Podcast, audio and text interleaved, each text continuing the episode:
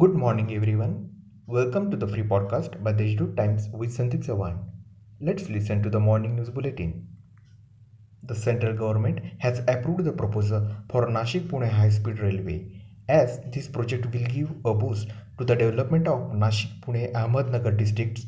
It will add financial impetus to the development of these cities.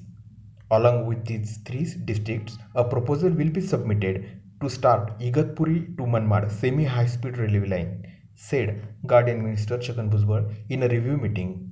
He also instructed to expedite the work of new medical college and hospital building. Nashik district has been excluded from the red zone due to lowered graph of COVID positive patients. Hence, the district administration has decided to relax the lockdown from today, June 1st. Accordingly, essential service shops are now allowed to operate from 7 am to 2 pm. Weekend lockdown to continue. A lightning strike was caught on camera. A top end of a coconut tree was gutted in a fire as lightning struck the tree at Lokhandewadi in Dindori Tehsil. Driver's learning license requires examination at a regional transport office. It will now be possible to take the exam online at home.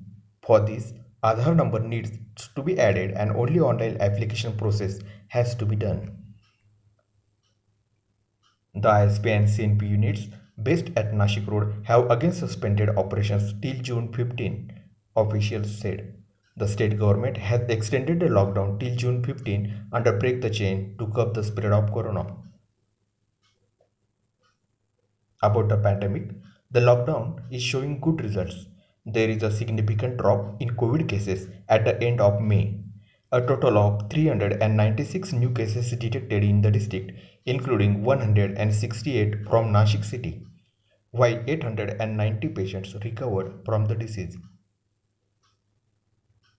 That's all for today's important news. For more, visit to Deshdoot website.